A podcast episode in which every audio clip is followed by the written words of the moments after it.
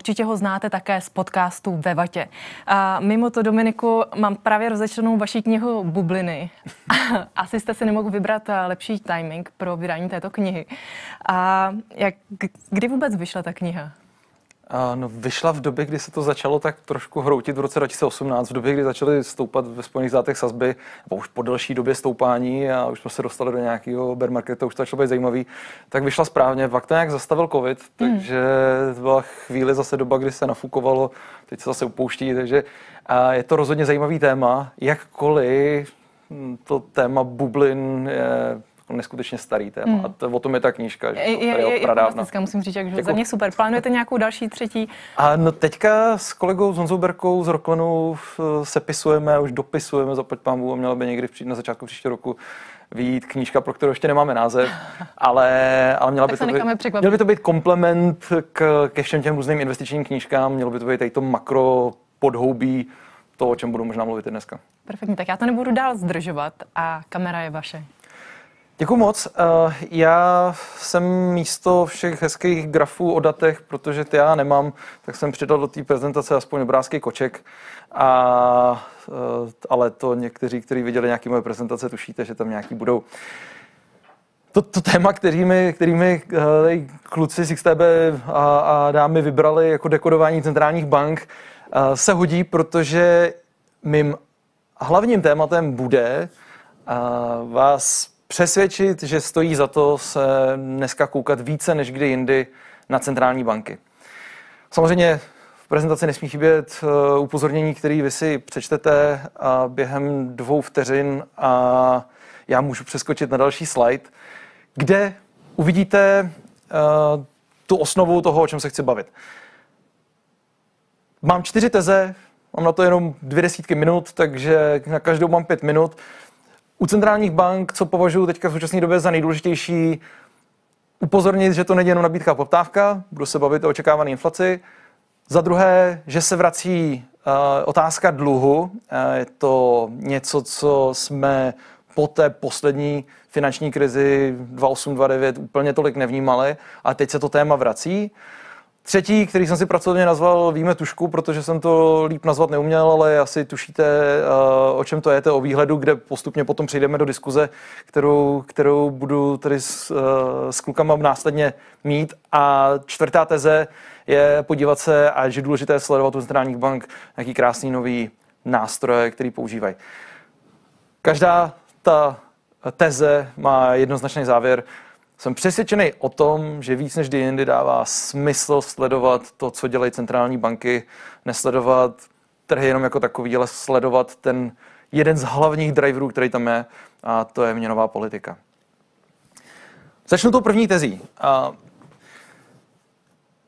Já jsem si to tam napsal, protože jsem eh, nedokázal v tom fontu, který mi ta prezentace nabídla, jsem nedokázal najít P a nefungovalo mi, dělalo mi to místo něj čtvereček, tak jsem se to napsal slovy, že P je PD a PS je taky PE.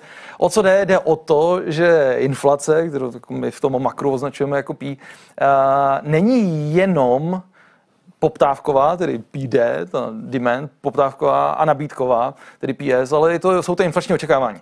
A já mám pocit, a ne pocit, ale byl jsem za poslední rok, kdy to téma inflace je, je žhavý, tak jsem byl v tolika diskuzí, kde jsme se pořád hádali o tom, jestli současná inflace je poptávková nebo nabídková, odkud jde, pořád se o tom bavíme. A jako bychom zapomněli, že ta rovnice, kterou studentům píšeme už jako na bakaláři, obsahuje inflační očekávání. My to samozřejmě víme, ale občas v těch debatách o tom, jestli zvedat sazby nebo nezvedat, jestli to jde zevnitř nebo to jde zvenku, zapomínáme na to, že tu máme taky inflační očekávání. A centrální banky to samozřejmě moc dobře ví. Um, teďka, myslím, že včera, včera, no to letí, ale je to včera, a včera hlavní ekonom hlavní ekonom ECB, eh, e publikoval poměrně hezký blog, můžu k němu potom někam poslat, poslat odkaz, ale dá se, dá se snadno najít. A Philip Lane publikoval eh, blog, kde se snažil ukázat takový jako hezký souhrný, a tady na tom grafu je to vidět, hezký souhrný graf různých typů inflačních očekávání a upozornit, že to není zas tak žhavý v eurozóně, co se těch inflačních očekávání týče. A Jedna z věcí, která se hodně diskutovala jak u nás, tak se diskutuje samozřejmě v ECB a neméně v Fedu, je, jestli se nám odkotvují, neodkotvují inflační očekávání někde na horizontu měnové politiky. A to samozřejmě potom sebou nese tu odpověď centrálních bank a měnové politiky. A vypadá to, že úplně ne. Ten graf je poměrně přesvědčivý v tom, že ať už se na to podíváme jakkoliv, podíváme se na, na dotazník mezi analytiky, podíváme se na dotazníky mezi dotazníky na dotazník mezi uh, uh, lidma, který profesně dělají předpovědi a institucema, tak prostě všechny ukazují plus minus stejný, jsou tam jako malé odchylky. Někde na horizontu měnové politiky pořád ECB se věří, že a věří tomu eurozóna, že by dokázala ECB tu inflaci skrotit ke 2%. Jedna z věcí, která do toho hodila trošku vidle, byly ceny energií. A to je, která do toho může ty vidle hodit ještě znova jednou, kdy samozřejmě ve chvíli, kdy to začaly lidi pocitovat i na cenách energií, tak byl strach, aby se ty inflační očekávání neodkotvily a i ECB byla nucená začít přistupovat ke zvyšování sazeb. Uh, u nás je to poměrně jasný. U nás, když se zeptáte na inflační očekávání, jakýmkoliv způsobem se měří, tak samozřejmě typicky právě u firm i poměrně dalekém horizontu jsou pořád ještě hodně odkotvený. I když se zeptáte někde kolem sebe, jak si lidi myslí, že bude vysoká inflace za 1,5 nebo 2 roky, tak málo kdy dostanete odpověď, že 2%. Takže proto je tady ještě pořád u nás žhavá debata, jestli náhodou bychom neměli jít se sazbama nahoru. Nicméně uh, u nás jak se inflační očekávání rychle odkotvily, tak inflační očekávání jsou krásní v tom, že se je nosíme v hlavě, tak oni dost dobře můžou rychle spadnout dolů. A typicky ve chvíli, kdy, a o tom se budeme bavit v nějakém dalším výhledu v té následující debatě, ve chvíli, kdy se začneme bavit o tom, že ekonomiky zpomalují, roste nezaměstnanost, i když prostě u nás vyroste nezaměstnanost z nuly na dvojnásobek, tak to bude pořád skoro nula. Ale, ale ty titulky novin můžou začít trošku stahovat uh, lidem kapsy, stahovat jim peníze z, eh, ze spotřeby do, do úspor a to by mohlo znamenat nějaký, nějaký minimálně pokles, uh, pokles inflačních očekávání. Je to vrtkavá veličina, špatně se měří, obtížný měřit inflační očekávání u analytiků, který zase mají jako moc, moc znalostí, nebo u veřejnosti, která, která zase úplně přesně neví, jakým způsobem dokáže centrální banka na ty inflační očekávání reagovat. Takže je to poměrně vrtkavá věc, špatně se měří, ale u nás jsou ty inflační očekávání trošku vejš, ne, nebo významně vejš než v eurozóně. Ale vypadá to, že, vypadá to, že v eurozóně by to zatím sobě problém. Může, jak říkám, je to věc vrtkavá. Uh, u nás, kdy zakotví, jak říkám, pokud se stane něco špatného, pokud přijdou špatné zprávy, tak máme tendenci, a viděli jsme to v těch předchozích propadech, typicky ve 2.8, jsme viděli poměrně silný pokles těch inflačních očekávání. Viděli jsme dokonce až takový, že se to do té inflace propsalo eh, do záporna. Eh, Tohle je moment, kdy stává smysl sledovat centrální banky víc než jindy, protože v těch dobrých letech, jestli jsou naše inflační očekávání 2 nebo 2,5%, je sice rozdíl, ale ne takový jako dnes, když se pohybujeme v inflačních očekáváních jako mezi 2 a 7% na poměrně vzdáleném horizontu. Druhá věc, kde dává smysl sledovat centrální banky víc než jindy, je problém dluhu. My máme významný problém s, se zadlužením všude ve světě. Nejenom, že by ho přinesl covid, jsme měli předtím a asi to není nic, co by diváky téhle konference překvapilo, že máme nějaký problém s dluhem. Ten rozdíl je ale oproti době, kdy jsme průce zvyšovali sazby třeba v 80. letech, s kterými pořád se snažíme nějakým způsobem srovnávat, tak ten, ten problém máme mnohonásobně vyšší. Jenom pro vaši představu jsme zhruba na dvojnásobku dluhu ko HDP proti tomu, co bylo v 80. letech ve Spojených státech. Jsme pětkrát víc v, v některých evropských zemích, jako je Francie. Jsme, Česká republika to srovnání udělá těžko, protože v té době jsme byli úplně jiná ekonomika, ale obecně vlastně samozřejmě úrovně dluhu vyrostly mnohem vejš. A ten tlak vyšších sazeb na zadlužení zemí na, na obsluhu státního dluhu nebyl tak velký, jako je teď. Se dostáváme do situace, kdy úrokové sazby budou významně vyšší a jsou významně vyšší v některých zemích než růst ekonomiky, jako typicky u nás. A budeme mít tudíž přirozený, aniž bychom cokoliv dělali, tak máme přirozený tlak na to, aby nám narůstal dluh HDP už jenom tím, že, že úroky jsou vysoký a HDP neroste. Ten problém se dá samozřejmě řeš, řešit a dá se řešit tím, že bychom si ten dluh začali nějakým způsobem snižovat. Každopádně jedna z věcí, kterou teďka v poslední době dělám, je, že a bohužel se to nahrává, tak nemůžu říkat žádný zákulisní věci, ale jedna z věcí, která zase vás asi úplně tolik nepřekvapí, když se bavíme s vládou, protože jsem členem takového toho orgánu, který se jmenuje Národní ekonomická rada vlády, tak ta touha potom snižovat eh, schodek a aspoň ten strukturální, o kterém se baví nejvíc, co znamená na ten běžný chod státu, je obrovská. Všichni o tom mluví, všichni bychom to chtěli, ale jakmile se dojde k tomu, že bychom měli někde něco říznout, tak je to rázem problém. A my ten problém máme obrovský i v České republice kdy se bavíme o nějakých 220 miliardách eh, strukturálního schodku a bavíme se o tom, že ten náš dluhový náklad se sazbama, který jsou v současné výši i z nějakou jejich projekcí do budoucna, vychází zhruba v obsluze státního dluhu na nějakých 100 miliard a v té dluhové službě v roce cca 2025, což je obrovský číslo a těch 100 miliard se horko těžko dá s něčím srovnat. My to ustojíme, my na to peníze máme a ještě nám to nezasahuje ani zdaleka do toho, že bychom měli mít strach, že nebudeme mít na důchody. Ale jsou to zbytečně vyhozené peníze, které bychom bývali byli nemuseli utrácet a nemuseli na ně vybírat daně, nebo se na ně nemuseli dodatečně zadlužovat, anebo o to mohli zvýšit výdaje, jak je, mu, jak je komukoli a ideologická libost tak bychom mohli s tím dělat něco samozřejmě jiného. Ale u nás je to pořád problém řádově v 1,5% HDP. Když se podíváme třeba na Spojené státy, které jsou taky v pohodě. Jako nikdo nechce strašit tím, že by Spojené státy měly jako zásadní problém s dluhem, ale je to náklad peněžní, na který se prostě bude muset někde vybrat, nebo se na něj bude muset někde našetřit, nebo se budeme muset na něj ještě víc zadlužit, kdy jako pro vaší představu nějakých 15% dluhu je, je, v té bondech máte, máte 15% dluhu v těch instrumentech, které jsou citlivý na teď se zvyšující úrokové sazby, tak moc, že ty odhady jsou, že by jsme se mohli dostat ve Spojených státech na zhruba na víc než dvojnásobek toho, co je u nás, znamená nějakých 3,5% HDP v té dluhové službě, což pro představu je nejvyšší číslo od druhé světové války. Není to katastrofa, ale je to problém, který jsme dlouho nemuseli řešit. V době, kdy máte sazby na nule, kdy jsme po roce 2008 prostě v podstatě zapomněli na to, že dluhy by bylo nutné splácet, protože jsme se plácali v tom, jestli budou, uh, budeme splácet tady tu minimálně část toho krátkého dluhu, budeme splácet za nulu nebo za mínus, tak v současné době už to začíná být zajímavý. Už je to něco, co musíme řešit.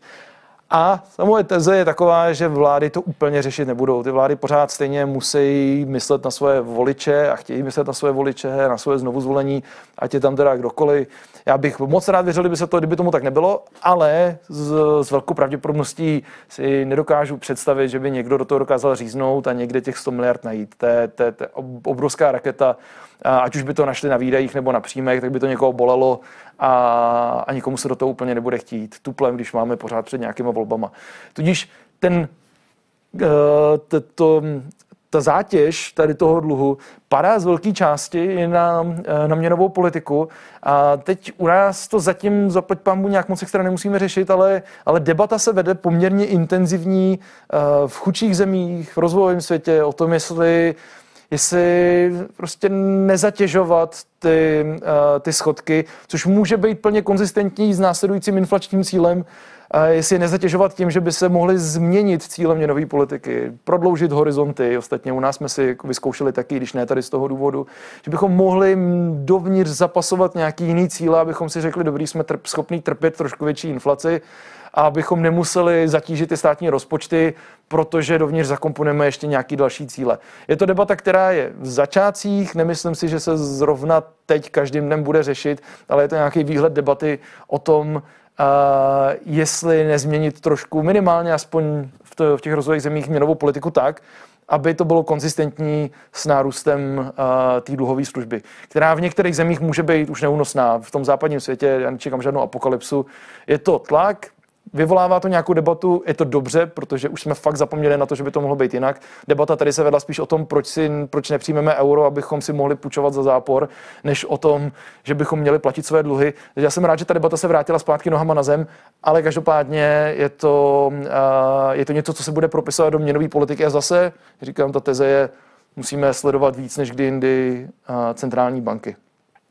My jsme se o tom bavili tady s, s kolegy v, v zákulisí, že uh, vlastně dneska jsem, dneska jsem učil na Metropolitní univerzitě, jsme měli, uh, jsme měli kombinovaný studenty a jsem říkal, já jsem nastoupil na vysokou školu v roce 2007 a v roce 2008 to vypuklo a bylo to zajímavé to sledovat. A i v tom 2007 někteří jako učitelé měli poměrně hezký jako předpovědi toho, nebo hezký, smutný a ošklivý, ale, ale poměrně úspěšný předpovědi. Někteří ne, hádali se, bylo zajímavé to sledovat něco se dělo.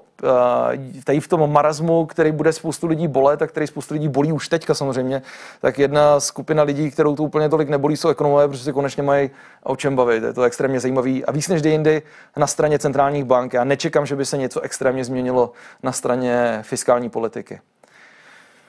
Třetí teze, proč dává smysl sledovat měnovou politiku víc než jindy, je, protože víme tušku. A to, že uh, i nej lepší instituce, co se předpovědí týče, ať už ministerstvo financí, zahraniční instituce jako OECD, anebo Česká národní banka, kde se sedí řada mých kamarádů, jako spolužáků, kolegů a lidí, kteří jsou vlastně nejchytřejší ze všech lidí, co, jsme, co jsem znal ta a znám, tak i tak se nám roztahují intervaly spolehlivosti, i tak při každý další prognóze kterou když si tady takhle jednoduše přepnu, tak uvidíte, jak se jenom o prognózu dál, o dvě prognózy, nebo o, to je o, teď nevím, jestli jsme o jednu nebo o dvě prognózy dál, myslím, že o dvě, tak se podíváte na to, že nám všechny ty odhady se posunou nejenom o něco víc doprava, ale posouvají se nám i nahoru. A všechny ty odhady, nejenom, že mají roztažený intervaly spolehlivosti, což nás nikoho nepřekvapí, ale, ale až tak moc, že my se bavíme tady v 90% intervalech spolehlivosti u toho zeleného, což je HDP, červený jsou rokové sazby, modrý je inflace, tam vidíte tučně ten inflační cíl, nějaký horizont měnové politiky, tak třeba u toho HDP, u toho zeleného grafu se reálně bavíme o tom, že jako na konci příštího roku, to máme tady někde jako 4,23, se bavíme někde o minus 7 až plus 7, eh, nebo kolik to tam vychází, procentech uh, růstu HDP. To je interval spolehlivosti, který samozřejmě dává smysl, protože nikdo nevíme v té současné době, uh, co bude dál. To není hate na prognózy, to je jenom doklad toho, že i ty nejlepší prognózy, které máme, jsou dneska tak roztažený a jsou tak a dokonce i s rizikama, které dovnitř nejsou schopný zakomponovat. Tahle prognoza, ten model nedokáže odhadnout, co se bude dít s válkou na Ukrajině, ta prognoza nedokáže odhadnout novou mutaci covidu, ta prognoza nedokáže odhadovat pochopitelně, co bude dělat komunistická strana Číny s nulovou tolerancí covidu. To jsou všechno rizika, které jsou ještě nad to a i tak víme relativně málo, jsme v obrovských intervalech a ty intervaly se nám ještě posouvají s každou další prognózou, to musíme hodně aktualizovat.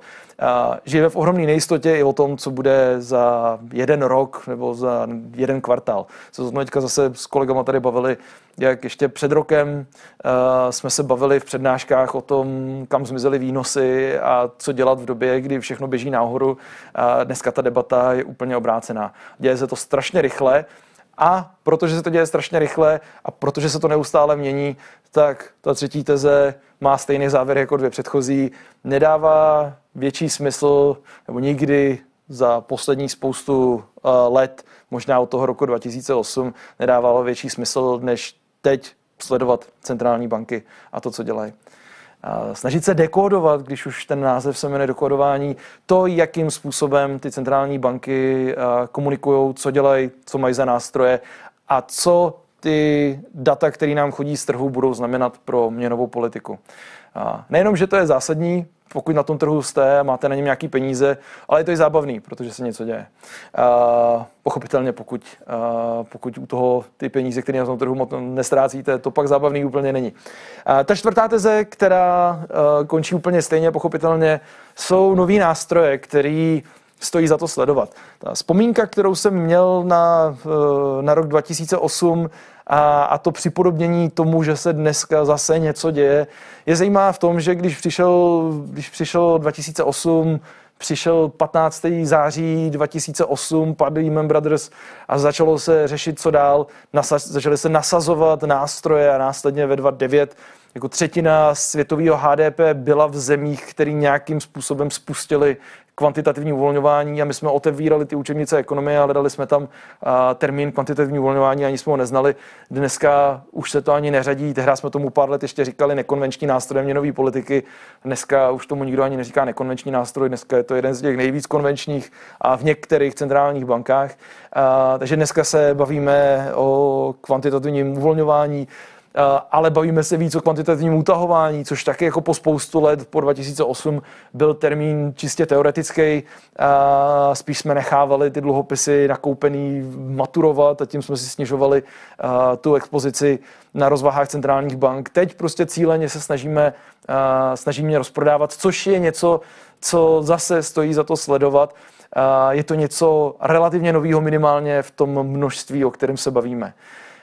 Jsou věci, které nás nenapadly, že by se mohly dít uh, s tím tlakem na zadlužení v době, kdy ten nástroj, který se předtím používal jako hlavní, což jsou rokové sazby, je teďka sekundovaný uh, kvantitativním uvolňováním, respektive utahováním, tak nastávají situace, která je vidět tady dole vpravo v tom grafu, kdy se dostáváme do situací, kdy centrální banky dělají oboje kdy technicky provádějí jak utahování, tak uvolňování v závislosti na tom, která země jak to potřebuje, v souvislosti právě se jejím zadlužením a není jako nic asi tajemného na tom, že na jedné straně toho grafu vidíte Itálii, kde, nebo na té levé straně vidíte Itálii, kde Uh, úplně nikdo nechce, aby jim vyrostla ta dluhová služba do chvíle, kdyby začaly mít problémy. Uh, takže uh, my provádíme obojí měnovou politiku zároveň,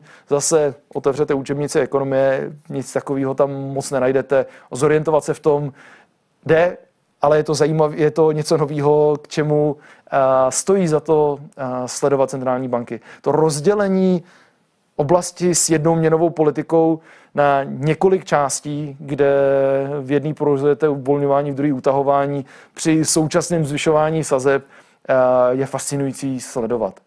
Jsou tady úplně další věci, typu můžeme se bavit o nástrojích, které mě baví, mě zajímají akademicky, jako jsou, jako jsou CBDC, jako jsou digitální peníze centrálních bank, což je teoretický koncept, který pravděpodobně teď s nejvyšší pravděpodobností nikdo nepoužije, ale už jenom ta debata o tom, jestli by se nehodilo nám nebo asi ne nám jako lidem, ale pokud by se nehodilo centrálním bankám mít ve svém arzenálu zbraní dodatečný nástroj, který by dokázal bojovat proti inflaci jinak než pomocí těch nástrojů, který teďka mají, tak se vede. A vedla se i před tu současnou situací, ale teď se zintenzivňuje, protože by se hodilo mít přímý přístup k nějakým penězům na účtech lidí a motivovat motivovat. Typicky dneska si dokážete, si můžeme představit, že CBDC by v té měnové politice, oni mají spoustu funkcí, ale, ale v měnové politice by měli tu funkci, že kdybyste měli účet u centrální banky, tak by vám ho mohla úročit a obchodní banky dneska nemůžou zvednout úrokové sazby extrémně moc, protože by na tom prodělávali, ale centrální banka si tam může zvednout kam chce a dokáže stáhnout nějaký peníze z toho trhu.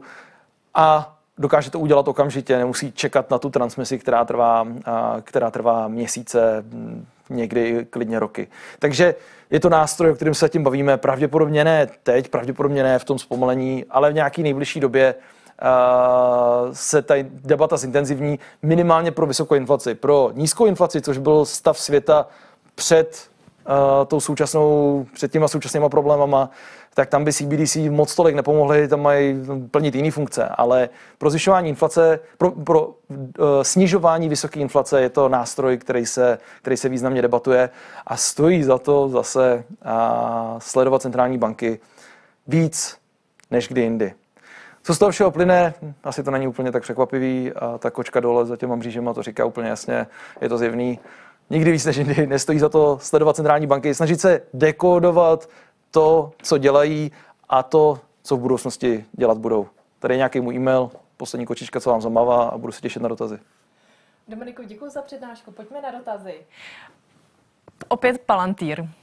Alespoň vy mi prosím odpovíte a na Palantír. Tak Dominiku, co vy a Palantír? Já ne, neodpovím. Nevím a ani jsem moc vědět nechtěl, takže uh, nevím, nemám, nemám silný názor, omlouvám se, ale ale klidně se pokusím nastudovat. Když je to tady otázka, na kterou nikdo neodpovídá, tak, tak já, já budu rád, pokud si ji dostuduju, ale ne, nemám na to silný názor teďka. Tak pane Miroslave, moc mě mrzí, nicméně my půjdeme na další dotaz. Nepomohlo by České republice přijetí eura, například kvůli nižším sazbám a dovezené inflaci? Nebo je naopak lepší, že máme svoji měnu a čenobu? Díky za super přednášku. Jak komu? Um, já jsem vždycky radši rád koukal na uh, korunu euro optikou uh, vlastních cílů těch institucí. To znamená, Česká národní banka má nějaký horizont s nějakým inflačním cílem a dlouhodobě se dařilo i ten mandát plnit líp než ECB. ECB udělala pár přešlapů, a možná měla to i těžší, o tom žádná, ale uh, udělala prostě pár přešlapů, kdy se jí nedařilo plnit svůj vlastní cíl tak, jako se dařilo ČNB. Tudíž jako optikou toho, jestli potřebujeme vyměnit naší špatnou měnovou politiku za nějakou lepší, si myslím, že tam ještě nejsme a nemusíme být. Nicméně teď je před náma volba prezidenta, uh, Miloš Zeman ještě vymění nějaký členy ČNB, pak tam přijdou nějaký další, Bůh ví, koho si zvolíme, máme přímo volbu. Ono dost dobře se může stát, že naše měnová politika bude horší než evropská, pak budu rád, když ji uh, outsourcujeme. Ale, ale v současné době si myslím, že že ČNB se chová alespoň nějakým způsobem učebnicově, takže, nebo já neříkám alespoň nějakým způsobem, řekl u té předchozí bankovní rady bych že se chová úplně učebnicově. Teď si myslím, že se chová pořád dostatečně učebnicově a, a nemáme potřebu přecházet někam jinam. Pro politiky, a to je ta druhá skupina, který by to pomohlo, by samozřejmě minimálně ten tlak na to, že bychom měli mít nižší, uh, nižší výnosy. Na desetiletém bondu má dneska Řecko o něco menší uh, výnos, než máme my, což je podivný a je to samozřejmě tím, že má euro. Takže to je, to, to je něco, co by nám pomohlo snížit ten obrovský balík 100 miliard v roce 2025 dluhové služby klidně jako někam, já nevím, nejsem schopný teďka odhadnout, co by to pro nás znamenalo, ale dokážu si představit, že by mohl být na polovině až čtvrtině. Což je jako strašně moc peněz, který bychom ušetřili tím, že bychom měli euro. Přišli bychom ale o tu měnovou politiku a museli bychom se, museli bychom uh, doufat, že ECB bude dělat líp, než, by, než bychom jí bývali uh, dělali my, což teď úplně nevidím. Mm-hmm. A jdeme na poslední dotaz. Nevyřešil by návrat ke zlatému standardu, po případě posun k bitcoinovému standardu, všechny zmiňované problémy s inflací? Děkuji. V mém ideálním světě samozřejmě.